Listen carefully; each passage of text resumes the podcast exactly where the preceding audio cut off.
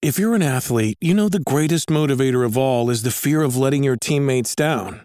After all, a team is only as good as its weakest link. So you owe it to those wearing the same jersey as you to be your best every time you step on the field. That's why there's no vape in team. When you vape, you can expose your lungs to toxic chemicals that can damage your lungs. If you're a step behind, the team's a step behind.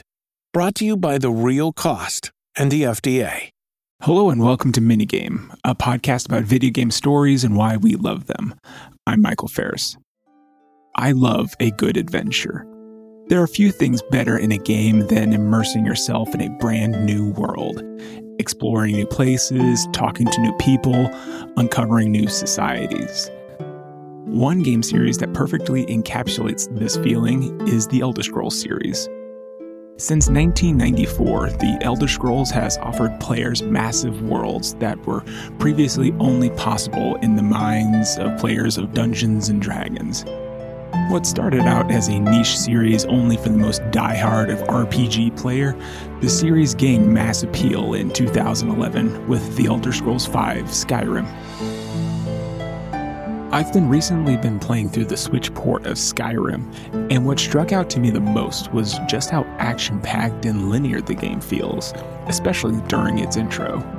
You follow a more powerful AI controlled character through a dragon attack while effortlessly mowing down dozens of enemies using swords, bows, and magic. This is a perfect setup for the world of Skyrim as being more of a fantasy themed playground instead of the dire and endangered world that the plot of the game wants to establish. This dichotomy made me think of my favorite entry in the series, The Elder Scrolls III Morrowind, and how sometimes less can be more, and having a rich world can be so much more than just having rich aesthetics. In stark contrast to the high octane opening of Skyrim, Morrowind opens with all of the excitement of a trip to the DMV, you awaken on a boat, not knowing who you are or why you're there. You spend the next hour filling out your character sheet, selecting abilities, reading books, given only a vague idea of where to go next, and someone gives you a quest to kill rats in a woman's home. It is the biggest cliche in the role playing genre. But it's the small details that makes this world feel so much bigger and more of an adventure than Skyrim. Dialogue in role playing games is really difficult to pull off effectively. You have either the BioWare school of dialogue, that is more just selecting options based on the kind of emotion you want to convey.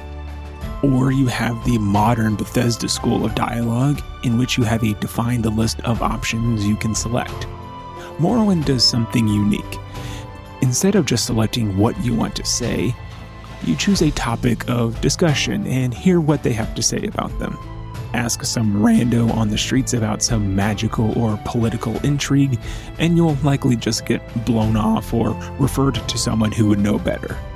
Because of this, you have to pay attention to whom you are talking to in order to get the information that you need. Unlike in Skyrim, where you can only have conversations with characters that the game has predetermined are worth having conversations with, and what you can say to them has also been predetermined. This does lead to a simpler and more accessible experience, and every line of dialogue in Skyrim does have a voice attached to it instead of Morrowind, where everything you have to read, but it also makes every conversation feel a little bit less important. Everyone I've watched play Skyrim just buzzes through the dialogue at the speed of light so that the quest log can be updated and the map can be updated with your new waypoint marker telling you where to go. Do this in Morrowind and the game is barely playable. You need to actively pay attention to what you are being told. Even the act of asking a character to repeat themselves can lead to them being annoyed with you so much that they just stop answering your questions.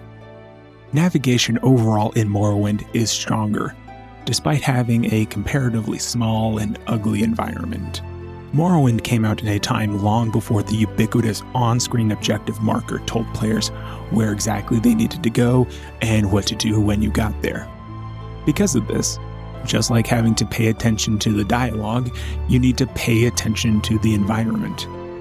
Early in my quest in Morrowind, I was tasked with doing a pretty simple dungeon raid find some bad guys and take them down.